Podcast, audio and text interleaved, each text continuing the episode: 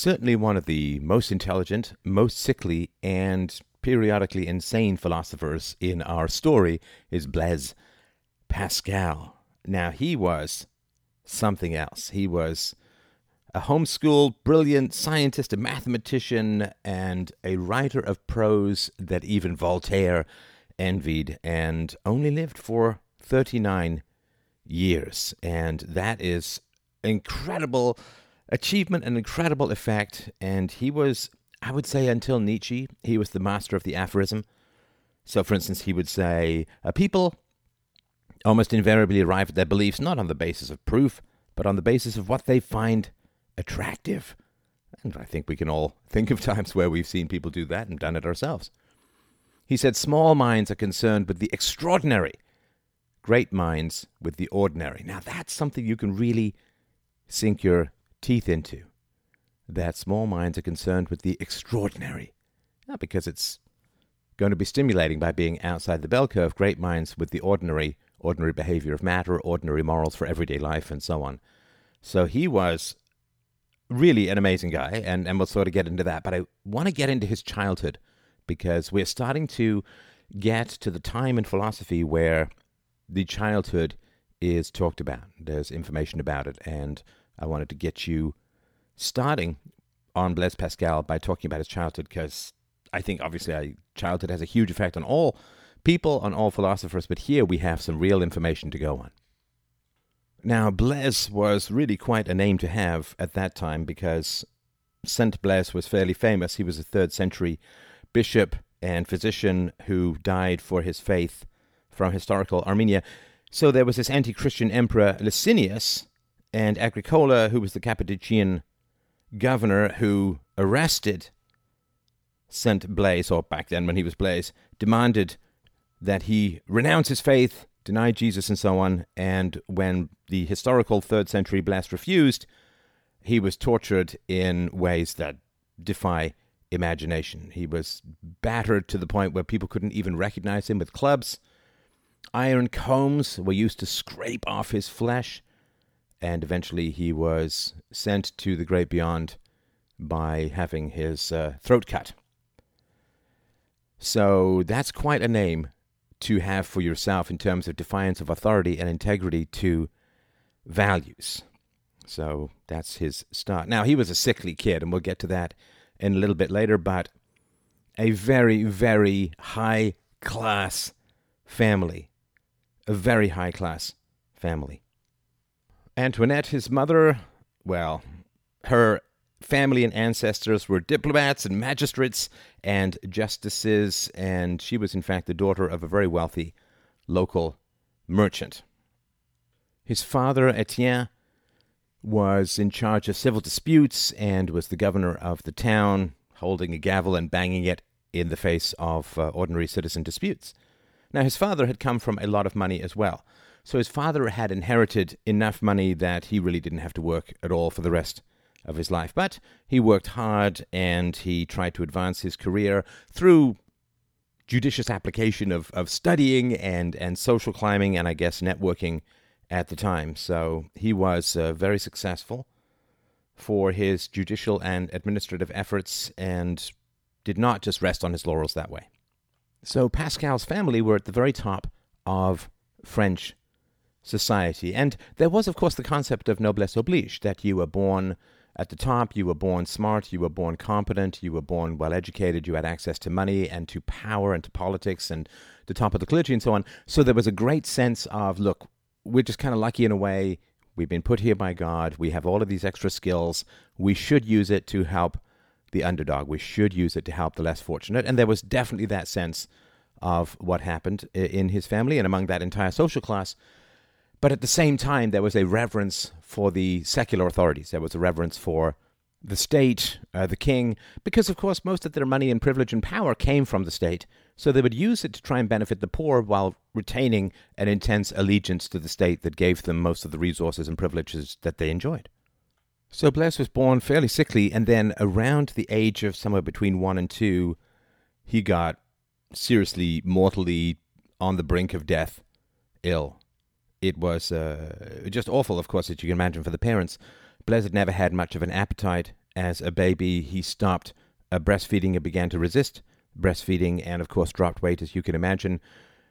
Even though he was so young at the baby fat stage, his ribs could be seen as he lost his weight. And he also got this crazy, was it hydrophobia? This irrational fear of water. So even water in a glass, water anywhere, he would squirm and fuss wildly, even just seeing it.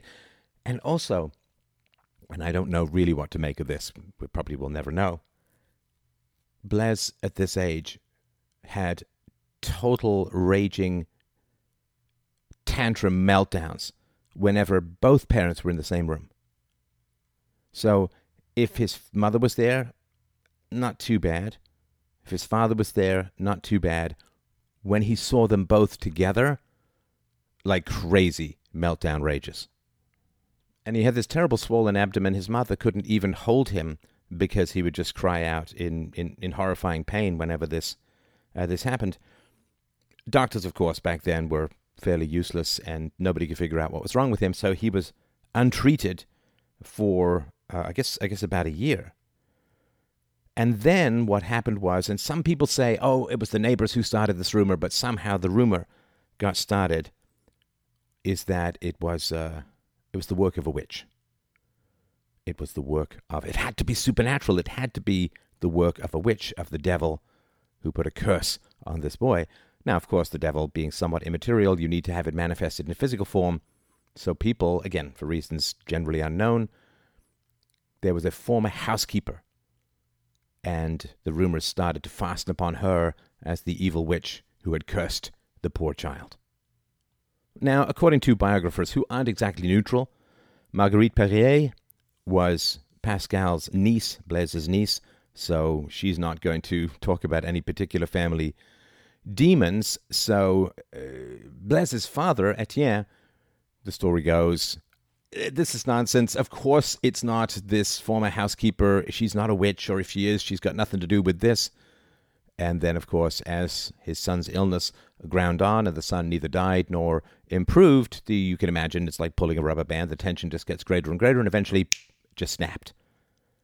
And then he succumbed to paranoia and to social programming and began to approach this witch and demand what she had to know, what she had done to poor Blaise. So, the former housekeeper gets summoned to the house, and of course she says, No, I'm not a witch. I didn't curse your baby. And Etienne, remember, is a magistrate, right? He, he's a judge. So he says, Stop lying. I know that you put a witchy curse on my son. And I will send you straight to the gallows. If you don't tell me the truth, I will inflict the death penalty on you right away. And, of course, faced with murder at the hands of Blaise Pascal's father, Etienne, the housekeeper fell to her knees and sobbed and wept and said that she would confess the secrets of what she had done. So this is the guy's father, right?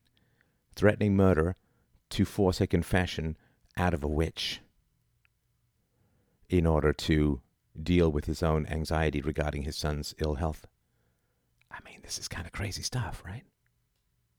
So the housekeeper says, Look, I'll, I'll, tell you what happened. I'll tell you what happened, okay? I'm not getting paid much. I've got crazy chores. I got to refill the pantry. Uh, I, have got to tidy up everywhere all the time. I've got to uh, fluff up the firewood. I've got to start the fires. I've got to keep everything warm and comfortable and happy. Plus, I've got this infant to take care of who's constantly screaming and crying and in constant pain, and I'm somehow responsible for making him better, and I can't make him better. So, I just I I I, I snapped one day. I put a death spell on the child.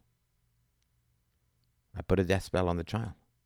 How do we remove it? We can imagine Etienne shouting. She says, Look, the spell once created, the death spell, you can only take it out of Blaise by putting it into another creature. So Etienne is like, Aha, I knew it. Uh, now I have the truth and we have a solution to my son's illness. So what do they do? Well, they they grab two of the family's kittens and give them to the witch. And I guess she goes through the pretense of being a witch and she mutters and and and casts spells and and then she goes to the top floor of the manor and flings the cats uh, out the windows. And I suppose that means she transferred the death curse from Blaise Pascal to the kittens and killed the kittens. But there was more. The theater of the superstitious absurd must continue. So then she says, "Okay, uh, I need to go to the garden. I need to get herbs and and so on, and I, I'm gonna grind them into a thick paste or potion." And then she took that and she smeared it gently on Blaise Pascal's distended belly. And then the witch said, It's not enough. I need more. And she went to go and get more herbs for a second paste. And then Blaise Pascal went through a terrible shuddering convulsion and just slipped into a, a deep coma. And his skin got so cold and his breath got so shallow that even the doctor who was desperately called thought that the future philosopher had died. After a while, the housekeeper returns, and Etienne assaults her. The moment she walks into the room, he falls upon her and beats her half to death. And everyone, of course, is shocked and stunned. And the witch, fearing for her life with this brutal assault, the housekeeper says, No, no, no, no, look, look. He's not dead. This is how the spell is resolved. He goes into a deep slumber, and the spell is resolved. You'll have to be patient. Three weeks, the baby is in this state. And then his eyes flutter open.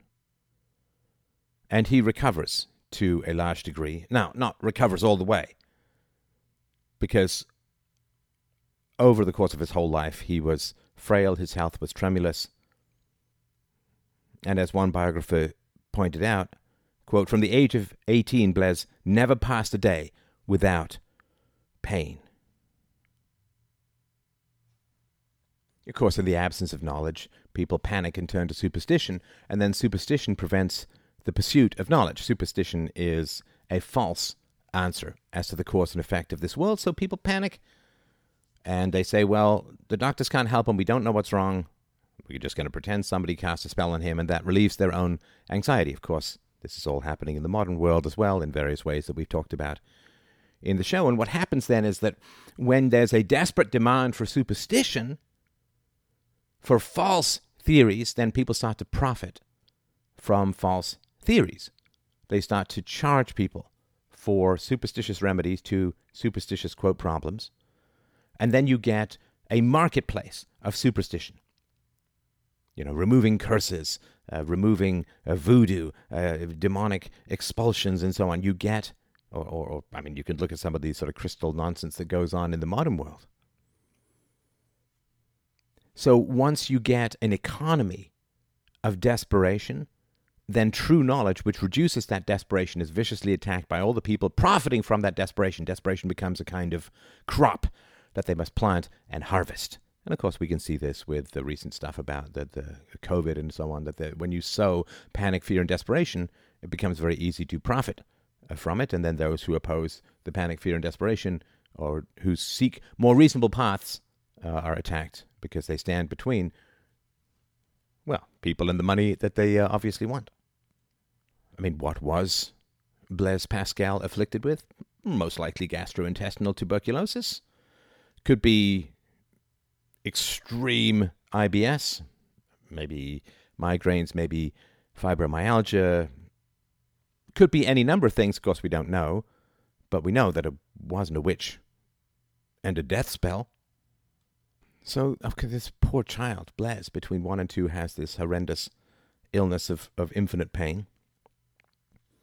And when he had just turned three, he lost his mother some illness which history has not recorded. He lost his mother, and his father was devastated and actually never took another bride. It was very common, of course. It wasn't super common for women to die in childbirth, but of course they did at a much higher rate than they do now, of course. The tradition was that a man would go through a period of mourning and then he would get a new bride. In particular, a stepmother for his children, because you needed a mother back then, so but he never did. He never did remarry. What he did, this is November 1631, he did sell off his post. He was the second president of the Cour des Aides, and for this he got, give or take, roughly about a million dollars US in sort of current purchasing power, maybe a little more. It was the, the sum was six, 65,665 livres, so about a million, maybe 1.1 million. Depends on where inflation goes uh, by the time I finish recording this. And he relocated to Paris. And what he did was he took this million dollars and he invested it in a government bond. And that gave them a huge yearly income, which allowed them to live in the capital, in Paris, in, in great luxury. Now, remember, of course, that Blaise Pascal's mother was brilliant. His father was a jurist and a polymath. He was a linguist who was fantastic at classical French and Greek and Latin. Latin. He was a lettered mathematician. He worked in various sciences and was a, a good philosopher overall, in, in you know relative to the standards of the time.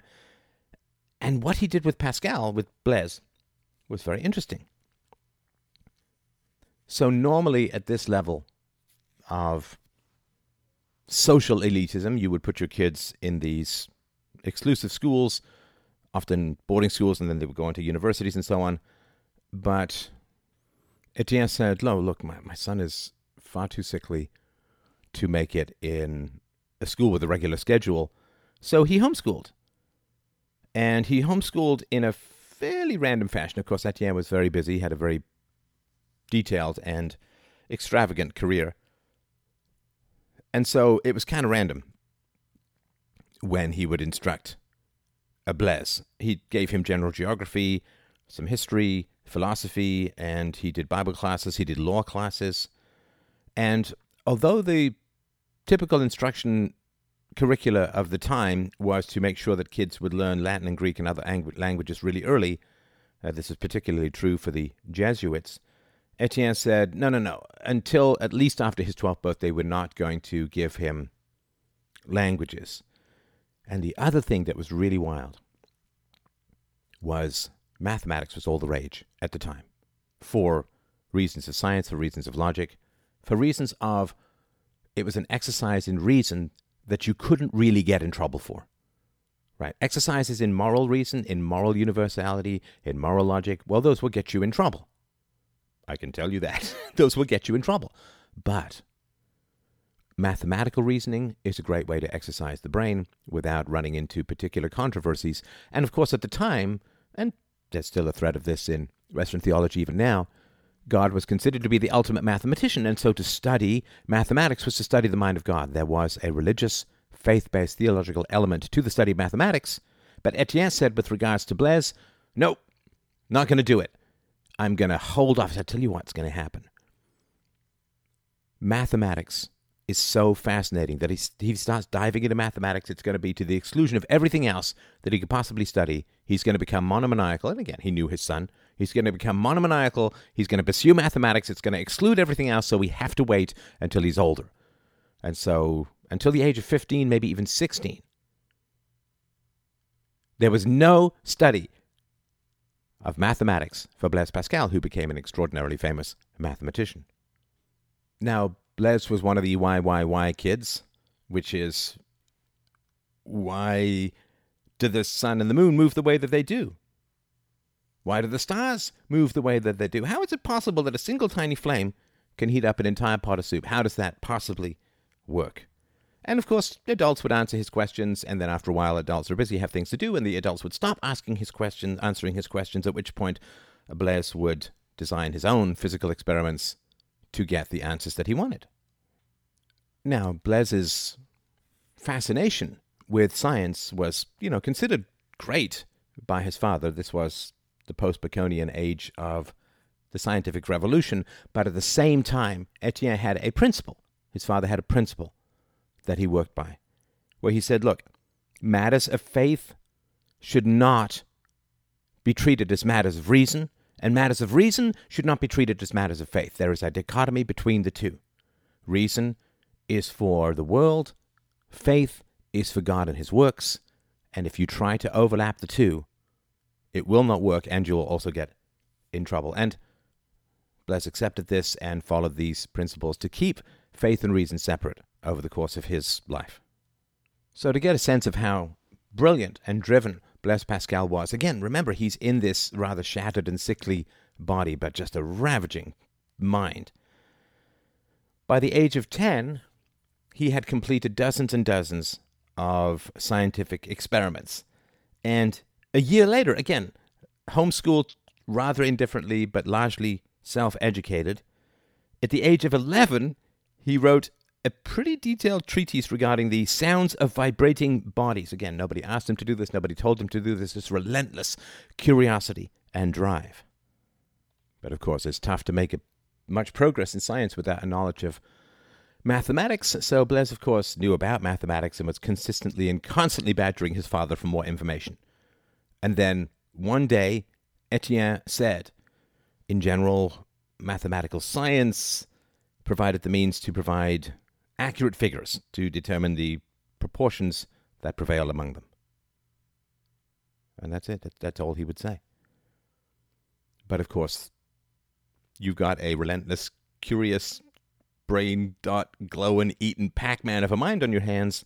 And so what Blaise did was he began to steal or borrow books of mathematics from his father's library. Now he would take books from other areas and fill them in so that they the gap tooth on the bookshelf would not be evident, but he would steal, I assume, read under the light of his blankets, perhaps with a candle, in order to get his knowledge of mathematics, which his father was denying to him. Also, his father didn't just think it would be too fascinating, but he also thought, look, mathematics is so brilliant and so subtle that it's going to be wasted on a kid. He's going to get turned off math. Wait till he's older when he can really appreciate the beauty of mathematics. Now, this turned into a battle of forbidden fruit between Etienne and his son Blaise. So Etienne eventually figured out that Blaise was sneaking books from his library and uh, gave him a severe talking to. I'm sure maybe beat him, I don't know. And locked up all of his mathematics books, and it got to the point where when Etienne, the dad, had friends over and they would be discussing mathematics, if he heard that Blaise was around, he would tell everyone to stop talking to keep this knowledge away from, from his son. It's really quite wild. So Blaise hid a hunk of charcoal under his pillow and would draw along the walls of his bedroom and along the walls of his playroom to try and figure out geometrical shapes, their relationships, and so on. And he didn't even know the formal names for these shapes, so he would make up his own. He would scrub away all of the evidence before he was caught. And it really was, I guess, like uh, kids of my age with the Playboy, he was with geometrical relationships and mathematical shapes. Eventually, of course, as the result of inevitable probabilities, which Blaise Pascal would later examine, he was caught. He was caught literally with papers in his hands, with the charcoal, and his father's reaction, of course, was rage at having been disobeyed. And he grabbed the papers from his son's trembling hand and then looked at them. This is a little kid, right? And this little kid had figured out all on his own with no instruction that the sum of a triangle's angles is equivalent to two right angles and Blaise is looking up at his dad like, "Oh, I'm going to get it now."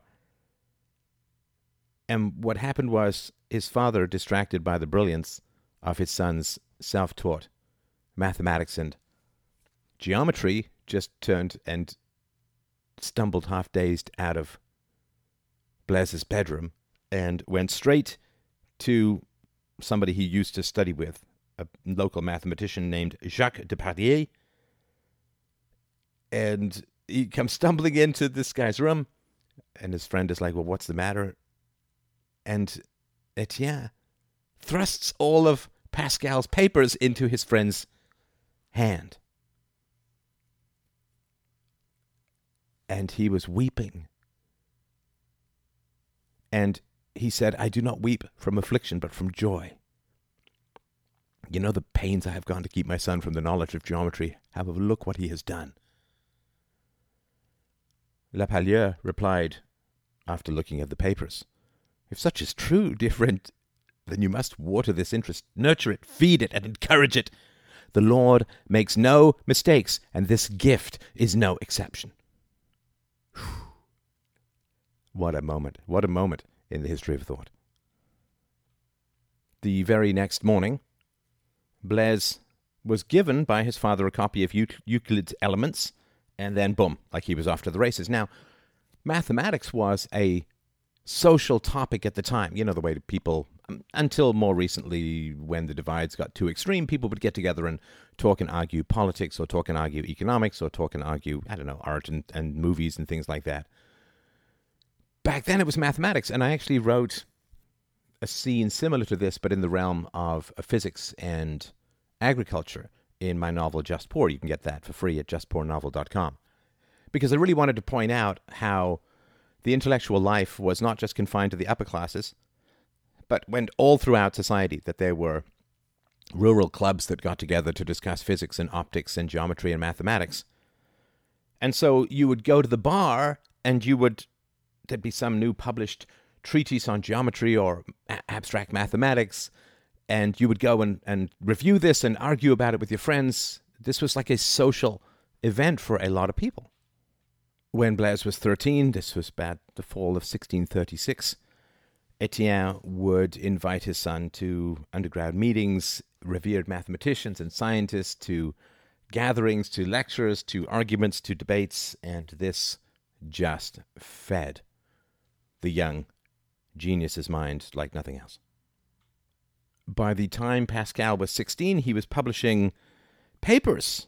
One called A Treatise on Conic Sections was truly stunning to the audience he presented it to. And in a sort of interesting crossover, Descartes was truly awed by the product of the 16 year old Blaise Pascal. So all is going well in its own way, and then, boom, 1638. Now, do you remember that Etienne, Blaise's father, had taken his million dollars, invested it into government bonds. Well, then Cardinal Richelieu decided to default on the bonds because there was this 30 years war they had to keep the government in gold and what happened was the million dollars which was of course producing a ve- fairly vast annuity dropped to about 11 uh, $111,000 so yeah, ninety percent drop in the value, and this was was pretty rough. Now, what happened was Etienne, who was very skilled, uh, a public orator and well versed in the arts of politics, he organized a huge protest against this robbery, this predation.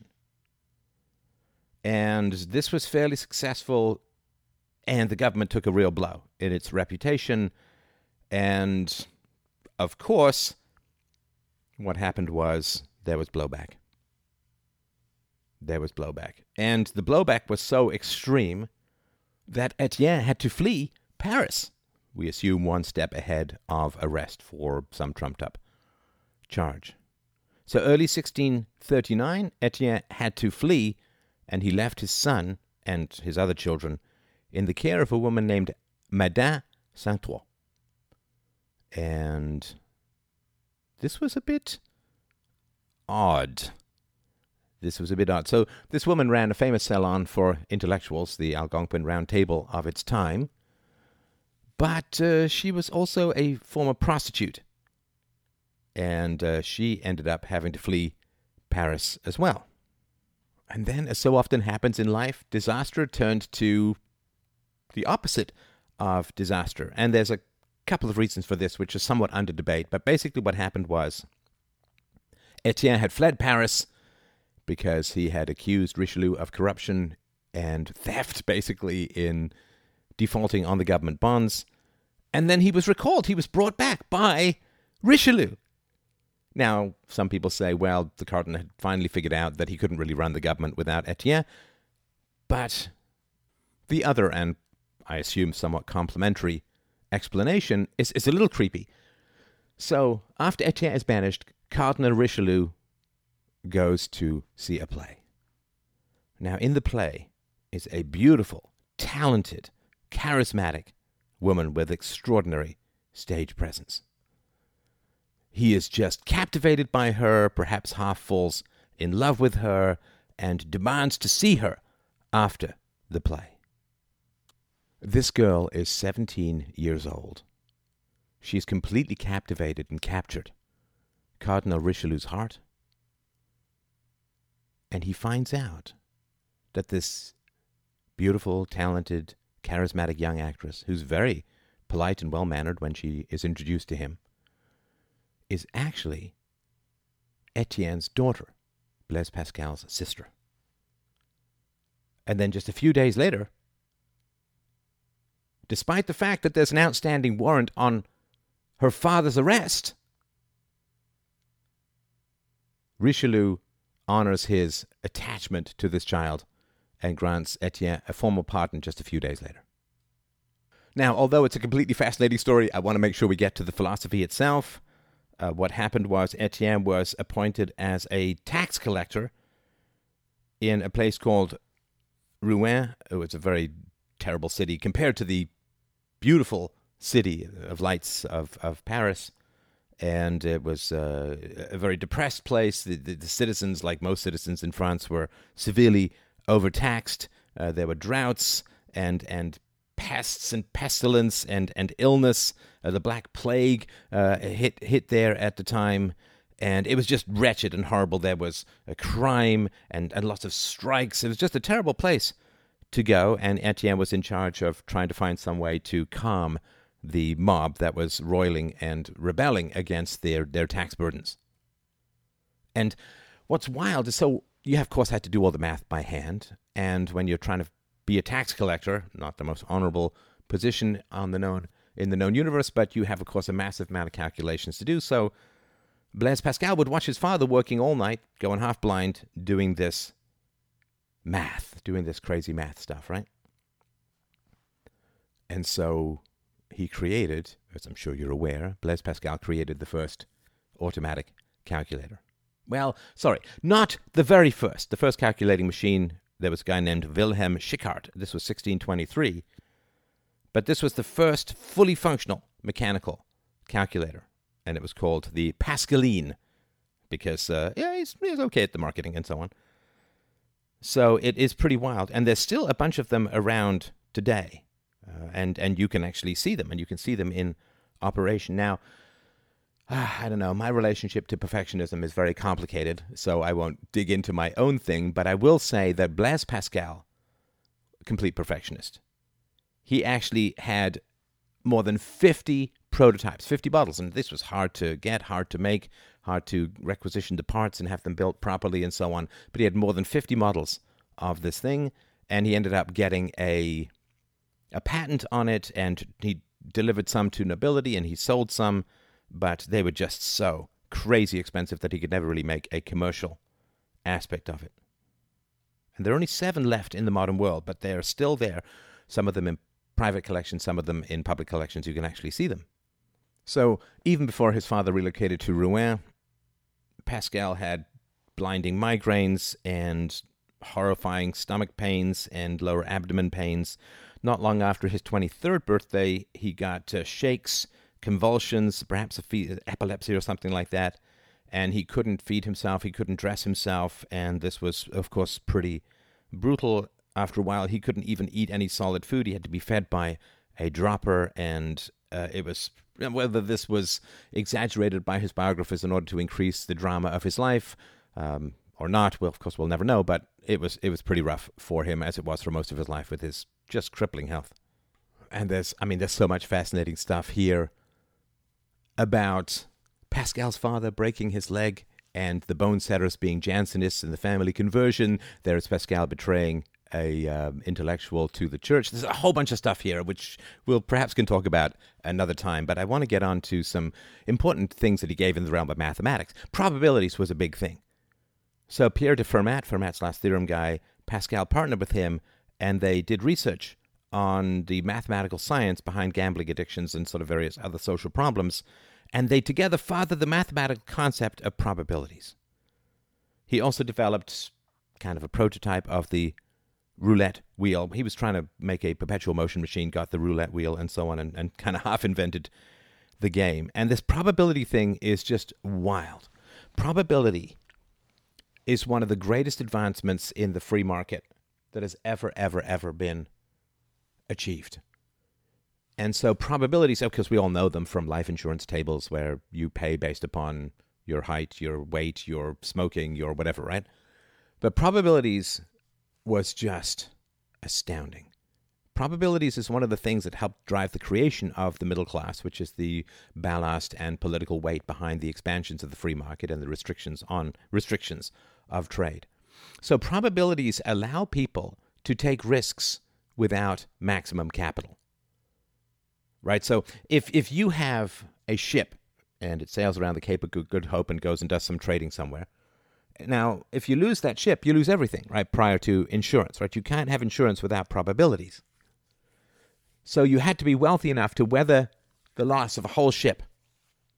So you had to be super wealthy. And of course, the super wealthy were generally the aristocrats. And the aristocrats wanted, in the sort of uh, um, mercantilist style of trading, the very wealthy, those politically well connected, those in the aristocracy, they wanted solo access to developing markets, think sort of the East India Company, right? So they would they would want the government to say only you can trade this spice or these dyes or whatever it was that they were getting from these these other countries. And so when you require a huge amount of wealth, which meant historical aristocratic wealth, when you needed a huge amount of wealth in order to trade, because the losses were staggering, could could be, then only the very wealthiest, the historical nobles, could afford it, and because they had so much such great connections to the state and such singular and solo connections to the state, they could get these mercantilist solo access writs or laws, which said that only you can trade this particular kind of thing. Now, when you get the invention of probabilities, you start to get the invention of insurance. Now, when you have insurance, you don't have to put up the full cost if the ship is lost. Let's say that the ship has a 10% chance of being lost, then you can get the entire value of the ship back by putting up only, say, 12% of the value of the ship for the sake of insurance 10% for the loss, 2% for the profit of the insurance company. Now, this means that you don't need as much money to engage in entrepreneurial actions where there's significant risk involved. This means that you get a much more diluted set of entrepreneurs than the royalty and the very wealthy aristocrats and so on. And because it's diluted, they're all in competition. They don't want anybody else to get single access to a market. So you start to get free trade in the international sphere as the result, as the result of the development of probabilities. It's truly wild how math can just incredibly advance the human condition. And in particular, of course, human liberties. So Pascal went through a fairly worldly phase for a couple of years from the late 1640s to about 1654. He dressed in the finest clothes, then he had a four horse drawn carriage and sort of roll around uh, looking down his nose at people to some degree. And listen, I don't have any particular issue. The guy was in constant suffering over the course of his life. He, he grabs a little bit of worldly pleasure. That's totally fine with me. He was never much of a drinker, never much of a womanizer, but he had some sort of vanity around spending his, his father's money. So, November the 23rd, 1654. He had a vision, an out of body experience, maybe a form of brain epilepsy, and these have been known to produce religious visions in people. So, what happened? He goes back to his bedroom, bolts his door shut, and uh, opens his father's copy of the Bible. He did this every night and just leads through the pages, he settles on the 17th chapter of the book of John, verses 1 to 3. And then he feels a numbness that starts from within him. Now, again, if he's in constant pain, numbness would be a huge relief. Hands trembling, he drops the book. He tries to get up, he fails. He falls back. His eyes roll all the way round to the back of his head. For two hours, he is trapped in terrifying, macabre visions that are specifically theological. He sees jets of flame flying across the skies weeping with rain. He sees soldiers with demonic penumbra whipping and beating Jesus, the Son of God. He sees Christ hanging from the cross. He sees rivers of blood cascading down the withering body of Jesus. Countless more of these visions thunder through his brain, and then he just collapses on his desk. Half past midnight. Now, that's one side of the story. The other side says, oh, another reason for this conversion intensity is the story that uh, Pascal and his friends were crossing a bridge over a river, and his horses got spooked by something and threw themselves off the bridge. And his carriage hung, swinging and creaking on the edge of the bridge, but he was able to escape what would have been probably death for him. He considers this a warning to forego his worldly ways. He writes a note to himself. Either it's the visions or the bridge. He writes a note to address address to himself, which he keeps secret. He sews it into his coat, keeps it completely secret. It is only after his death, a year or two after his death, a servant happens to find this note. And the note is this From about half past ten at night to about half an hour after midnight, fire. God of Abraham, God of Isaac, God of Jacob, not of philosophers and scholars. Certitude, heartfelt joy, peace.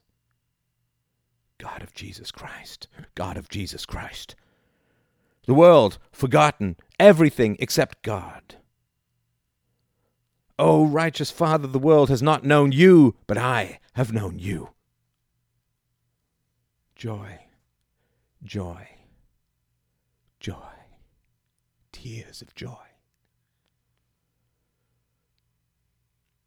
I will not forget thy word. Amen. Now, the O righteous Father of the world has not known you, but I have known you is from John seventeen twenty five, and Psalms 11, 19, 16 is, I will not forget thy word. Amen. And boom, that was it. He was done. He retired from mathematics, from scientific experimentation and documentation. documentation. He retired from writing about any of these subjects. He dissolved all of his scientific collaborations, ended all of his ongoing projects. He threw aside his plans to publish a short treatise he'd just completed on vacuums, and the treatise was actually only published years after he died. And that was it. Uh, he changed his diet to more simple food. He got rid of all of his fancy clothing and everything that was silk from his wardrobe. He just completely changed his life. And he said that the science and math, and this is from a friend of his, he said that, quote, the vanity and nothingness of all these types of knowledge, the worldly knowledge that he had acquired, such disgust for them that he could hardly tolerate intelligent people devoting their time to them and speaking seriously about them. By all reports, Pascal, this is at the age of 31, began to beat himself. It's called self flagellation mortification of the flesh. He whipped himself with belts studded with rusty nails. Some reports are that he did this to suppress his homosexual lusts. Not much evidence that that's true, but he was certainly punishing himself for his worldly sins either way. He abandoned math, he abandoned science, he abandoned philosophy, he abandoned all of that. And in the final years of his life, he wrote religious literature. And listen, such is the staggering nature of his genius that when he turned to religious literature, he wrote some of the greatest prose ever put down in French. He wrote Provincial Letters. This is a satirical publication written, or at least published in 1657, that was criticizing the Jesuits in the Catholic Church. And it was so beautifully written that many of the writers felt it was the best written book in French. Later on, Voltaire, no slouch at prose himself, said if there's one book he wished he had written, it was Provincial Letters by Pascal. Just staggering that he's like, oh, you know, one day I'm just going to become a theologian. And he wrote some of the greatest works in theology and theological criticism ever penned in the French language or arguably any other language. The things that he could have done in science and mathematics. If he'd kept there, well, we'll never know, but I, am sure they would have been truly spectacular. And then he worked on a book tentatively titled Apologie de la religion chrétienne. And these were his thoughts on miracles and other aspects of theology, and he did not finish the book and there's a bunch of unfinished sections. We don't even know the organization or sequence of them. And then after he died, they were released under the title Pensées, which of course is thoughts. And it's well worth reading to get a window into the brilliance of a mind several centuries dust. It's the most amazing, one of the most amazing books, and I remember reading it when I was quite young and being just struck by the depth and power of his pen. And of course, I can't read it very well in the original French, but it's definitely something worth reading, of course. So, 1662, his illness, now generally accepted to be tuberculosis, got worse. August 18th, his doctor said, Look, there's, and we all get this conversation, if we're lucky, right? We don't get hit by a bus, we all get this conversation with the doctors, or from the doctors at some point, and I write about this in my novel, The Future. There's nothing more we can do other than make you comfortable. And so that afternoon, he got a local clergyman to come by and got the sacrament of extreme unction, the anointing of the sick. 1 a.m. the following morning, when he was 39 years old, he died. Pascal's final breath, his final words were, May God never abandon me. So, of course, Pascal is most famous for Pascal's wager. And this goes all the way back to Etienne saying that matters of theology are not matters of reason, and matters of reason are not matters of theology. But his fascination with mathematics and his fascination with gambling addictions and probabilities undoubtedly caused him to generate the famous wager. Quote, if you gain, you gain all. If you lose, you lose nothing. Wager then without hesitation that He, God, exists. Pascal said, look, there's, no rational basis to believe or disavow the Christian faith. It's a matter of theology. It's not susceptible to the penetration of reason. So, should we believe or not? And he says, look, if you believe, then you go to heaven. If you don't believe, you go to hell. So let's just look at the probabilities and the cost benefit analysis of this. If you believe in God, then you read the Bible, you go to church. It's a relatively minor inconvenience. If God does not exist and you believe in God, you've gotten up early, you've learned some hymns, you've got some good moral instruction, you've talked ideals and virtues. It's not been a huge negative in your life. Nobody's asking you to saw your own arm off. I'm paraphrasing here a little, of course. So it's not a big negative in your life, even if God doesn't exist, you could view it as a positive. At least you're talking about ideas and virtues, living deeply and thoughtfully. But even if we say, You like to sleep late on Sundays. You got to get up early. You got to put on uncomfortable clothes. You got to go to church. Okay, it's a relatively minor inconvenience. So if you believe in God, but God doesn't exist, and your atoms disperse when you die and your consciousness dies with you, what have you lost? A little inconvenience. Okay, so that's the worst case scenario. If you act as if God exists, but God doesn't exist, you've not really lost much of anything. But if God does exist, and you act as if God exists, and you believe in God, then you gain heaven. The greatest conceivable benefit that any consciousness could possibly attain. It is eternal bliss.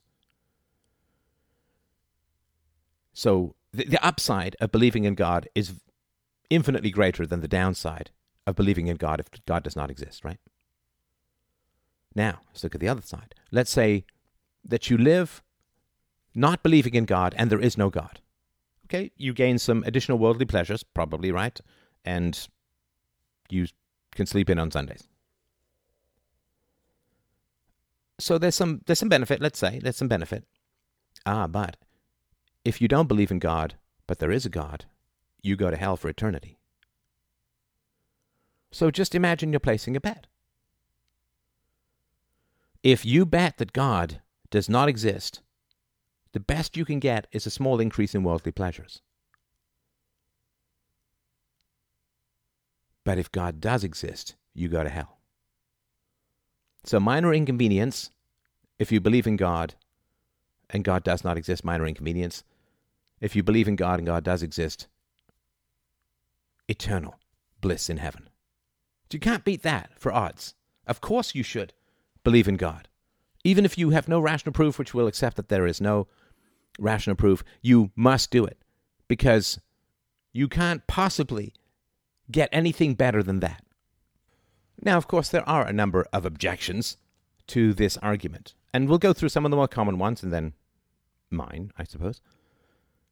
So, you can't just will yourself to believe in something because you're bullied or bribed. Right? So, if somebody were to say, I will give you a million dollars if you believe that the world is flat. Okay, then you'll say, yeah, the world is flat. I want that million dollars. But do you actually believe it? Or are you just saying that to get the million dollars? Can you actually will yourself to believe something based upon not a vision, not a certitude of truth that obviously Pascal had when he had his conversion experiences, but can you just will yourself to believe something because you're bribed or threatened? Or if somebody says, I'm going to kill your family if you don't believe that the world is flat, then you will say, Yes, I believe that the world is flat. Do you actually believe it, or are you simply responding to the threat? Now, of course, Pascal is easily intelligent enough to be aware of this, and he just says, Look, you act like you believe, and then it will become true that you believe, and, you know, if you don't want to go to the gym, but you keep forcing yourself to go to the gym, at some point you'll probably start to enjoy going to the gym because you're getting stronger, and right. So you just act the belief. So, but you can't just will yourself to believe something based upon a bribe or a threat. I would also argue that the ratios are probably way off. So he says, look, if you act as if there's a God, but there isn't a God, it's a minor inconvenience. Well, it may be more than a minor inconvenience. If you're drafted into a religious war, then that's more than a minor inconvenience. If you happen to miss some important piece of doctrine or you happen to have a particular belief that's different from the theology of those in power, you could get captured and interrogated and tortured and killed. As we know from Blaise Pascal's namesake, St. Blaise from the third century, who was tortured and mutilated and had his skin raked off with iron combs and put out of his misery by having his throat cut. Uh, yeah, there can be some pretty considerable negatives. Then you've been tortured and killed for a God that does not exist. So just saying, well, it's a bit of getting up early and, and some minor inconveniences and so on, it can actually be a lot more than a minor inconvenience or two for a belief in a God that does not exist. On the other side of the same equation, if you believe that God exists and God does not exist, and you spend your life terrified of going to hell, then you spend your life in significant mental agony, fear, paranoia, desperate devotion to a cause that doesn't exist, and your life is thereby ruined in pursuit away from a terrible torture that does not actually exist. Uh, that would be to live in a state of constant paranoia and degradation of any possibility of happiness for the sake of something that does not exist. So he's really stacking the deck here by saying, well, if you believe in there's no God, it's, you know, minor inconvenience. It's like, no, no, no, it can be more than a minor inconvenience. And another objection would be is God going to be much impressed if you simply work the odds and decide to believe in him because you're afraid of hell and want to get to heaven and you've tried to figure out the mathematical probabilities of the pluses and minuses of a particular hypothesis? In other words, if you simply have gambled that God exists and it's a sensible and productive gamble, even if we accept all of the premises of Pascal, would God say you're truly a good person if you're simply playing the odds and hedging your bets? I'm not sure that he would. I can't plumb the mind of the infinite, but I'm pretty sure that God would rather you follow his virtues and his teachings and his morals because you love virtue, love God, and love Jesus, rather than, well, you know, there's more of an upside to than a downside to this. So that seems kind of mercenary.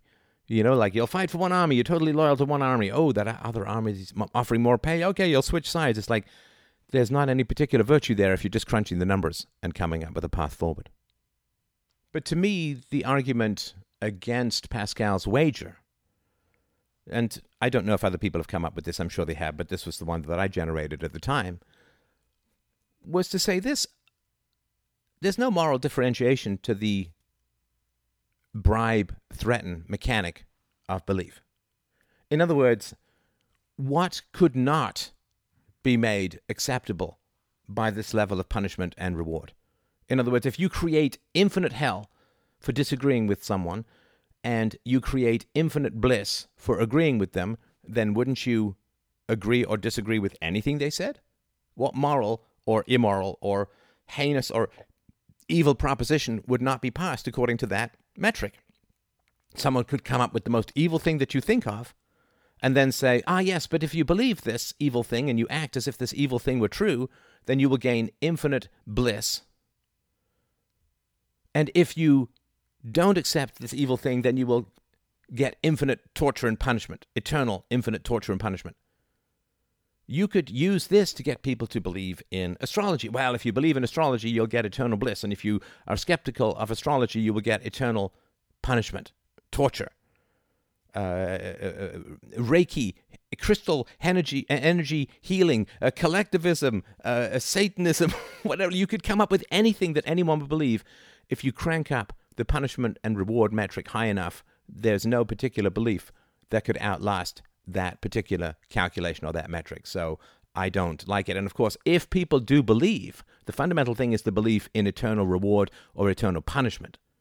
So if you get people to believe in eternal reward or eternal punishment after death, that's the key.